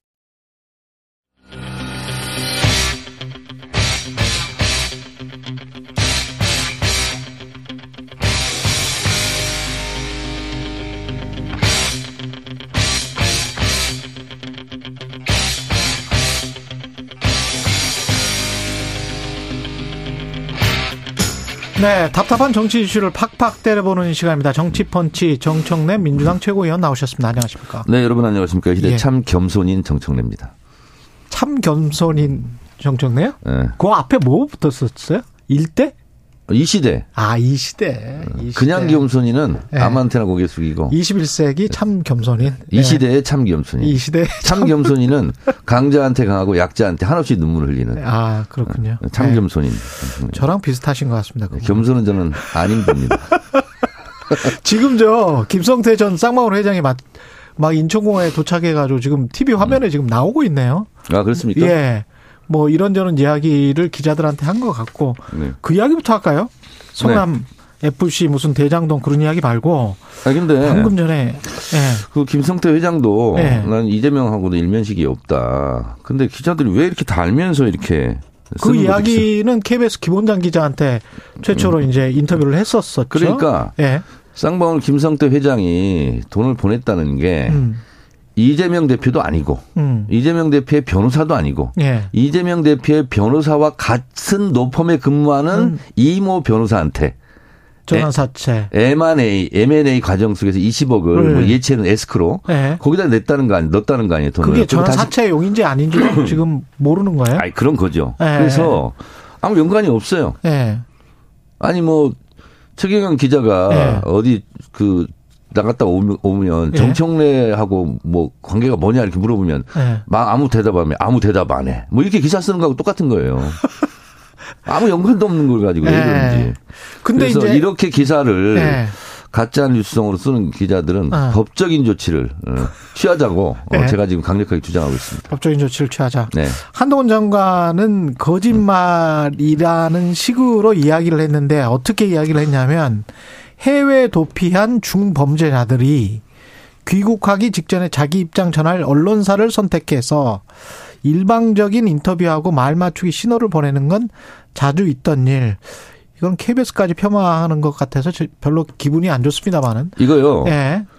그 KBS를 비롯해서 모든 언론이 음. 들고 일어나야 됩니다. 예. 만약에 추미애 장관이나 조국 장관이 이런 말 했으면 예. 법무부 장관이 개별 사건에 대한 지휘권도 없으면서 그러니까. 수사 가이드라인 주나 예. 이러면서 융단 폭격을 했을 만한 그런 발언이에요. 그러니까 수사 가이드라인 준하와 관련해서는 정말 보도들이 많이 나왔는데 요즘은 그런 보도들이 안 나오네요. 그렇습니다. 예. 네. 언론도 어, 음. 윤석열 정권이 바뀌면서 예. 이렇게 해바라기로 바뀌지 않았을까? 근데 저 김성태 전 회장이 와서 말을 바꿀 가능성도 있지 않습니까? KBS 김원장 기자와는 그렇게 이야기를 했지만 아니, 그러니까 이제 뭐, 네. 그, 수사, 뭐, 기법 중에 하나인지 뭔지는 모르겠으나, 네. 뭐, 딜을 또 할 수도 있고, 네. 뭐, 그렇게 바뀔 가능성도 저는 배제할 배제할 수 수 없다. 없죠. 네. 근데 어쨌든, 예. 어, 지금까지 알려진 바에 의하면, 음. 이재명 당대표와는 아무 관련, 연결 고리가 없다. 뭐, 대한민국 국민 예. 모두가 예. 무슨 일만 있으면 이재명과 관련이 있는 것처럼 음. 이렇게 어, 언론에 보도되는데 음. 지양했으면 좋겠습니다. 그 성남 FC와 관련해서도 제3자 뇌물죄 이것도 전혀 관련이 없다. 제3자 뇌물죄는 네. 그 대법원에서 강제징용 전범 기업 배상해라. 전범 기업한테 배상하라고 그랬는데 국내 기업들에게 돈 걷어서 대신 갚아주겠다. 네. 그럼 윤석열 대통령이 정치적 이득을 얻을 거 아닙니까? 그럼 검찰 논리대로라면 이것도 어. 포괄적 제3자 뇌물죄 아닙니까? 그런 것이다. 네. 그래서 이재명 대표도 비슷한 이야기 했죠. 제3자 뇌물죄는 마치 지금 현재 강제 동원 배상과 관련된 한국 정부의 조치 같은 게 아닌가. 자, 그런데 예. 어찌됐든 어 이재명 대표에 음. 관련된 이런 것들은 저는 다 나중에 진실이 밝혀질 거라고 봅니다. 그런데 말입니다. 예. 김건희 수사는 왜 안 합니까? 긴거리 수사는 좀 이따 여쭤볼게요. 예. 예. 모든 아내는 법 앞에 평등한데. 그렇긴 하죠. 네. 근데 성남 FC 관련해서도 뭐 김준우 변호사한테 어제 충분히 들었기 때문에 내용은 최경련 최강기사 내용을 아시는 분들은 뭐 충분히 그걸 들으셨을 것 참조해. 주시고 예. 저하고는 이제 다른 얘기 하죠. 이건 뭐, 아니 그래도 뭐 미래 없는, 대장 없는 얘기 자꾸 해봤자. 위례 대장동 같은 경우는 배임하고 지금 저 이해상충법 예 과거에 부, 부패 방지법 이쪽으로 걸었는데 그 방향에 관해서는 어떻게 생각하시는지 듣고 싶어요. 그 세세하게 네. 에, 뭐 얘기를 할 필요는 없을 것 같고 네. 어쨌든 이재명 악마와 이재명 흑화를 시키기 위해서 답정로 기소 뭐 이런 네. 거 하는 거 아닙니까 지금? 답정너 기소다. 예. 만약에 만약에 만약에 민주당은 지금 강력하게 부인하고 있고 이재명 대표도 절대 아니다라고 하고 있지만 뭔가 유죄와 같은 증거가 나와버리면 그때는 그러니까 검찰은 예. 뭔가를 보여드리겠습니다 이렇게 음. 벼르고 있는 것 같은데 예. 뭔가 없어요. 뭔가 없다. 예. 예, 그렇게 판단하시는 네. 것 같고. 그러면 출석도 당연히 이제 떳떳하기 때문에 그냥 하는 걸로. 아니 저는 이 말이 가장 예. 국민의힘 뭐 의원들도 뭐 그런 얘기도 하고 언론도 그런 얘기 하던데 예. 죄 없으면 수사받아라. 죄 없으니 떳떳하니 수사받아라. 죄 없는데 왜 수사받죠? 죄 있으면 수사받아라. 이게 맞지 않습니까? 그러면 예. 최경영 기자도 죄가 없죠. 없죠. 그럼 수사받아야죠. 죄가 없으니까. 아니 근데 그건 서로 관계 말이 안 되잖아. 비문이잖아. 아, 아니 근데 검찰이 아니 그리고 검찰이 죄도 없는데 네. 무조건 수사받으러 와라. 그럼 나가야 됩니까? 아니 근데 그거를 이제 다퉈야 되는 문제 아니에요? 아니 그러니까 네. 그 말이 잘못된 말이라고요. 죄가 없으면 수사를 받지 말아야죠. 검찰은 공격을 하는 거고 민주당 이재명 대표는 법정에서 이제 다툴 수밖에 없는 상황인 거 아닙니까? 아니 네. 사적 감정을 공적 권한으로 공격의 수단으로 쓰면 되겠습니까?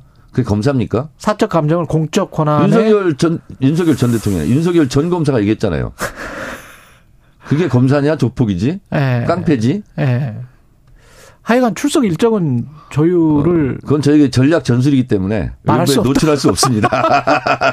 아니 제가 아까 뉴스 언박싱에서도 이야기했지만 결국은 나갈 수밖에 없을 것 같아서 그래요. 왜냐하면 아니, 그- 검찰이 저렇게 나오면 그건 어떻게 저희가 알아서 하겠습니까? 하겠습니다. 예. 알아서 하겠다. 네.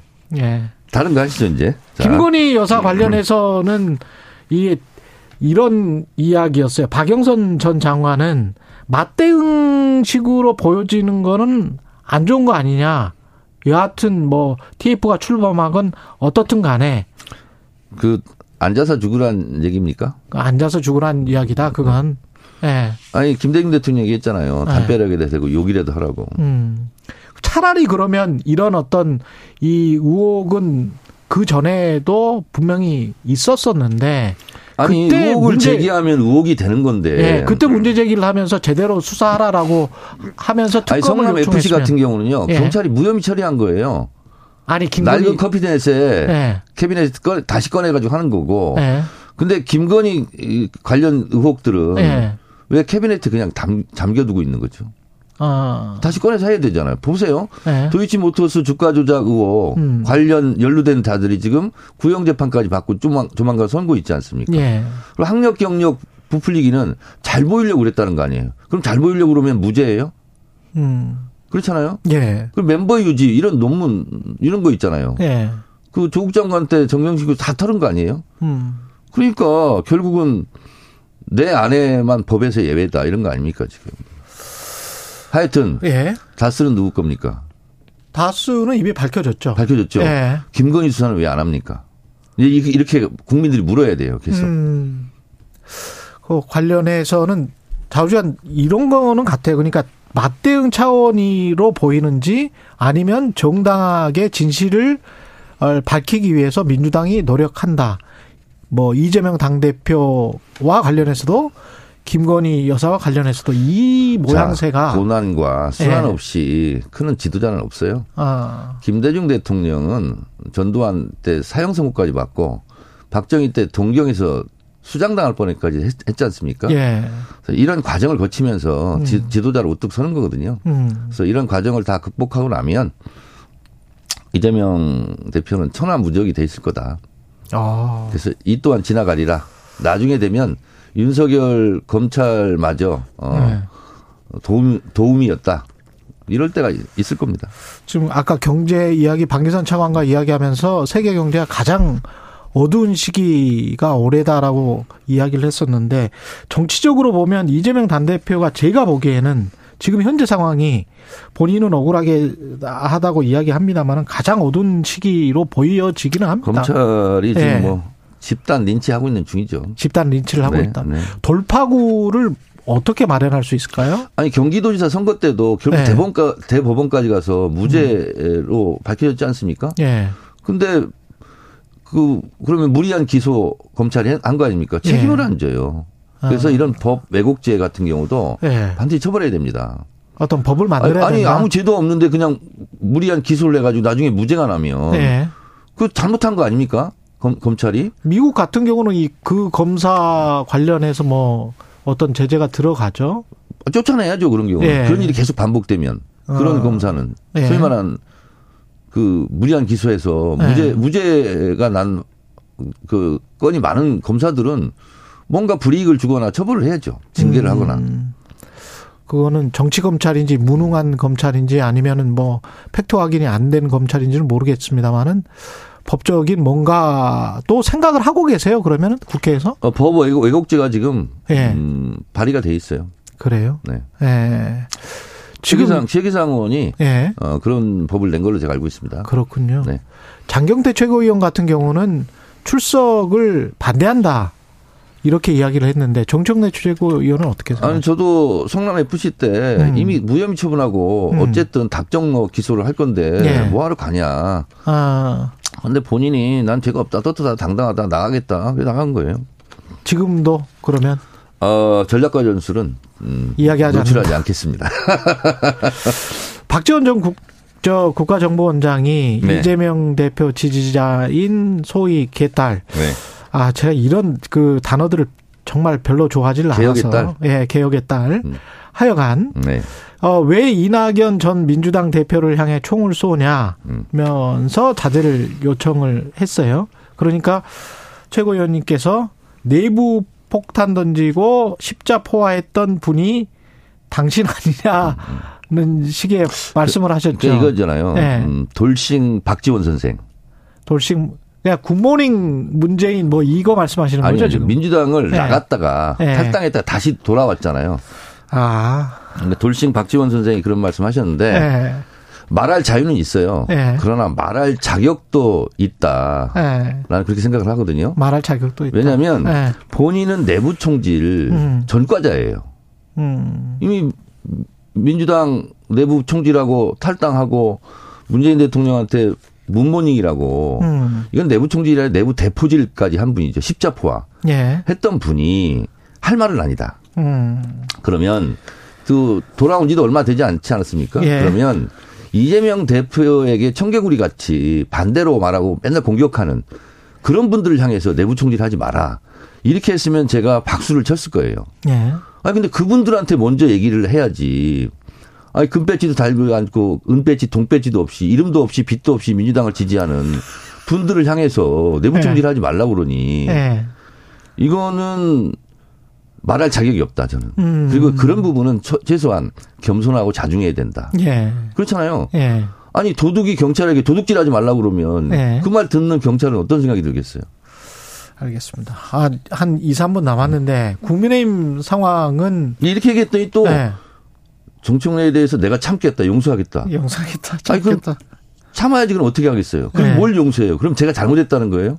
본인이 잘했다는 거예요? 그분 말씀 잘하시는데 네. 요 부분만큼은 많이 꼬여 있더라고 이렇게. 두 분이 약간 구원이 있으신 것 같아요. 아니 구원 없습니다. 네. 아니 제가 그래서 네. 박지원 전 원장님 오면 또 여쭤볼게요. 돌싱 박지원 선생께서 네. 이런 부분은 좀 주의해 주시라. 네, 알겠습니다. 아, 제가 이렇게 notice notice 네, 통보 하는 겁니다. 예. 국민의힘 지금 상황이 나경원 전 의원은 출마를 거의 하겠죠.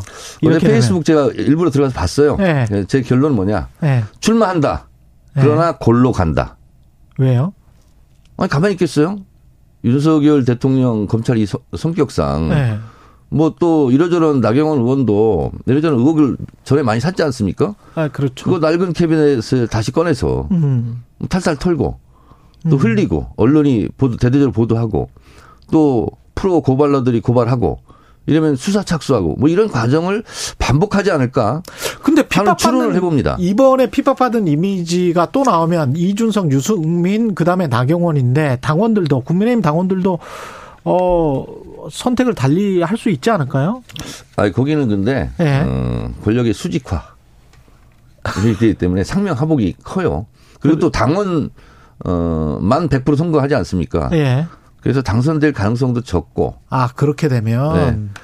그리고 어쨌든 지금 윤석열 정권 같은 경우는 윤석열 대통령의 음. 신복이나 예. 아바타 대표를 원하는 것 같아요. 아. 그러면 당원을 다시 개정해서 어 국민의힘의 당 대표는 대통령이 지명한다. 음. 이러면 그냥 가장 심플하지 않을까 이런 생각이 듭니다. 당내 민주주의는 거꾸로 가든 말든. 예. 오늘은 주로 어퍼컷이 많이 나온 것 같습니다. 예, 정치펀치 정청래 민주당 최고위원이었습니다. 저는 고맙습니다. 아웃복싱을 하는 사람입니다. 아, 네. 스트레이트가 많이 나왔다는 말씀이시죠. 예. 감사합니다. 예, 감사합니다.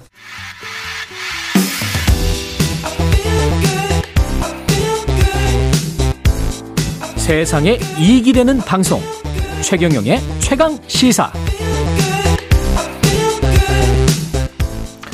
네, 한일 간 강제 동원 해법에 대한 논의가 속도를 내고 있습니다. 어제 한일 외교 당국 간 국장급 실무 협의를 진행했고요. 오늘 올 봄까지 해법을 발표할 방침이다. 뭐 2, 3개월 남은 것 같습니다. 강창일 전 주일 대사와 이야기 나눠보겠습니다. 안녕하세요, 대사님. 네, 안녕하세요. 오래간만이에요. 예. 네. 지금 상황이 제3자 변제 방식으로 굳어지는 것 같은데, 그러니까 우리 기업이 돈을 내는 방식인 것 같은데요. 예, 어떻게 생각하세요? 아, 되게 깝깝하고 답답합니다. 예. 그, 이게, 제가 이 대사 구매, 대사 있을 때도 그렇고, 대사 그만두면서도 국격과 국민의 자존심을 생각해서 이 대일 외교를 해야 된다. 예. 누차 언론을 통해서도 강조를 했어요. 그런데 이게 그 얘기는 그 최선도의 명분과 원칙을 지켜나가면서 음. 해야 된다는 건데 완전히 백기투항한 것처럼 비춰졌어요. 백기투항한 것처럼 비춰졌다? 예, 그왜 왜 이렇게 했는지 참 이 의지는 좋아요. 뭐 한일 관계 정상 당연히 해야죠. 네. 그런데 그 디테일한 부분에 가서 이 완전히 그냥 뭐 우리가 모든 책임을 식 이렇게 일본 지금까지 쭉 늘고 주장해 왔던 것을 그대로 수용하는 꼴이 됐어요. 일본이 제가 있을 때는 늘뭐 갖고 오라. 나는 얘기했죠. 그 고압적 자세다. 서로 음. 테이블에 앉아 대화하자 말이야. 예. 뭐 이러시는 늘 주장해 왔는데 아, 이분은 완전히 우리 속패도 다 보여줘 버렸어요. 음. 있는 패로. 예. 다 그래서 백기투한 것처럼 돼버렸잖아요. 예. 어떻게 이런 식으로 이, 되게 좀 문제가 좀 많지 않나 이런 식의 생각을 하고 있어요. 예. 그러면 일본이 어떻게 나올 것 같습니까? 그러니까 우리가 일단 저렇게 어 우리는 일단 근데 그 전에 음. 유족들을 설득을 해야 되거든요. 그죠, 그죠. 이 근데 유족들이 설득이 됩니까? 이 예, 방안으로? 간단하지 않습니다. 이게 뭐, 아, 그러려면 뭐, 그리고 여러 가지 문제가 있는데요. 기업한테 어쩌고저쩌고 뭐 돈 내도록 하겠다. 예. 그 옛날에 저 박근혜 대통령 탄핵당할 때 봤죠. 예. 금성관 미래재단 문제. 예. 그 정부가 그렇게 나서서 하는 게 아니에요. 기업체에서 먼저 자발적으로 나와서 어, 했을 때도 정부가 수용할까 말까 해야지. 예. 아, 기업 보고 내, 내도록 하겠다? 아, 대한민국이 자유민주주의 국가인데 그 무슨 얘기를 하는지 모르겠어요. 그, 그것도 잘못됐고 우선은 어떻게 했든지 간에 유족들을 먼저 대화하고 유족들의 그 뜻을 따라서 해야 되거든요. 그러네요. 예. 아, 그런데 유족들 생각 하나 더 하자고 유족들이 뭐 돈 때문에 이렇게 하는 거 아니잖아요. 음. 완전 유족들을 그 뭐 이 돈 몇 푼 받기 위해서 막 이 저 한일 관계 엉망으로 망친 장본인처럼 만들어 나가고 있잖아요. 예. 이런 게 아주 안 좋다는 얘기예요. 그러면 안 되고 일본은 음. 그 자꾸 저 일본 그 기업체에서 이 한- 한일 그 쪽에 한국에 많이 투자도 해 있거든요. 일본 기업들이. 예. 어, 기업들이 있으니까 그 사람들도 이제 정부만 해방하자. 일본 정부만 해방 놓지 않으면은 자네도 돈을 돈 내릴 예, 의지가 있다. 뭐 이런 게 옛날에 예, 얘기했던 적이 있어요. 아, 미쯔비시나 이런 데서요? 예, 예, 그 전에 한 10년 전에도 그랬었어요. 그러니까 예. 일본 정부가 해방 놓지 말도록 이건 일본 정부 해줘야 돼요. 자꾸 그 일본 정부에서 어거지 쓰지 말고 내가 일본 정부한테 늘 하던 얘기야. 아, 일본 정부 해방 놓지 말아라. 아. 일본 기업 정치 활동 아니냐. 왜 그 자꾸 못하게 하느냐. 예. 아, 그래서 그 사람들 한국에 많이 투자도 해서 이익도 보고 싶을 거 아니에요. 그 경제제가. 예. 그래서 제일 좋은 것은 이제 한일 경제 뭐 협의회도 있습니다. 이런 데서 그러네. 자발적으로 예. 우리가 이 돈 모아보았다. 이렇게 했을 때 대한민국 정부가 받을까 말까. 그리고 일본 정부는 그걸 또 양해해야죠. 해도 서로 에, 일본 정부도 한국이 저 그러니까 만만한 국가가 아니기 때문에 네. 한국 측의 명분도 살려줘야 돼요. 그래서 외교라는 게 100% 승리가 없잖아요. 그렇죠. 네, 서로 저희 역지사 지역 입장에서 이해해 나가면서 서로 명분을 주는 게 중요하다 이거죠. 그러니까 음. 한국 측에만 그렇게 강요하면 안 돼요. 일본 정부도 이제는 일본 정부도 좀이 나서서 음. 전향적으로 이 한일 관계 풀기틀 의지를 보여줘야죠. 근데 늘 우리나라가 했던 얘기가 예. 늘 했던 게 지소미아 이 안보 문제하고 예. 이 경제. 규제 그 동시에 풀고 예. 한일 그이 과거산 문제는 테이블에 앉아서 대화하자. 예. 그럼 여러 가지 해법이 있을 거 아니냐. 예. 100% 승리가 아니라 반반씩 서로 명분을 안겨주는 게 중요하다. 예. 일방적인 그, 저, 승리는 외교에는 있을 수 없는 거 아닙니까? 국가 대 국가 상대이기 때문에. 예. 그런데 완전히 우리가 속배 다 보여주고, 예? 일본 정부는 뭐 가만히 앉아서 뭐 지금까지 했던 거 계속 앵무새처럼 떠들고 있고, 니들이 갖고 와라. 아, 그래서 우리는 이제 그걸 쫓아가는 꼴이 돼버렸잖아요. 일본은 어떻게 나올까요? 일본은 지금 현재 우리의 제3자 변제 방식이 현실적이다. 현실적이라는 것도 어떻게 말 듣다 보면 좀 고압적인 것처럼 느껴지기도 한데. 현실적이라 하게 되면은 좋다. 그러니까 현실적으로 그렇게 한다면은 일본 기업이 내겠다는 걸 방해하지 말아라. 아. 아니면 저 좀 더 적극적으로 일본 정부 기업 보고 한일 관계 정상을 위해서 좀 애써달라 이 정도 표현을 할 수 있지 않냐 이거예요. 또는 한국. 정부가 일본 정부에게 일본 기업들에게 좀 이렇게 음. 넛지 정도는 할 수 있는 거 아니냐 뭐 이런 식의 예, 예, 예. 그래서 예, 뭐좀 낼 수 있게 같이 그죠, 좀 조성할 수 있게 예, 예. 그, 그거는 지금부터 외교 협상이 지금 외교부에서 협상하고 예. 있는데 좀 일본 정부 잘 설득시켜서 음. 외국에 좀 애써달라 이런 부탁을 일본 정부에 아니 우리 한국 외교 당국에 부탁하고 싶어요. 일본 네. 정부가 좀 동참하도록. 그러니까 선후 관계가 우리가 기금을 조성하고 일본이 거기에 나중에 일본 기업이 조금 좀 어, 도와주는 것처럼 들어가는 거는 좀 모양새가 좀 이상하긴 해요. 도와주는 게 뭐예요? 그렇죠. 원래 그 사람들이 배상을 해야 되는 건데. 예, 예. 도와주는 게 아니라 근데 미- 자발적으로 일본 기업도 동참하도록 하라. 예. 뭐, 뭐 이런 식으로 해야죠. 예. 그게 뭐- 지금부터 외교 협상력이에요. 그렇죠. 나오는 예, 워딩이나 수사나 이런 것도 예. 굉장히 중요할 것 같은데. 아주 중요하죠. 아주 이- 이번에 하는 거 봤더니 되게 그 아마 뭐 외교에서 고민들 마- 잘 알고 있거든요. 고민 예. 많이 했는데 언론에서 뭐 제대로 표현이 안 됐지 않느냐. 좀 이렇게 봐요. 예. 사과나 이런 것들의 수준은 어떻게 해야 된다고 보십니까? 아, 당연히 사과해야죠. 그전에 오랫동안 몇십 년 동안 해왔지 않습니까? 다시 새롭게 해야 된다.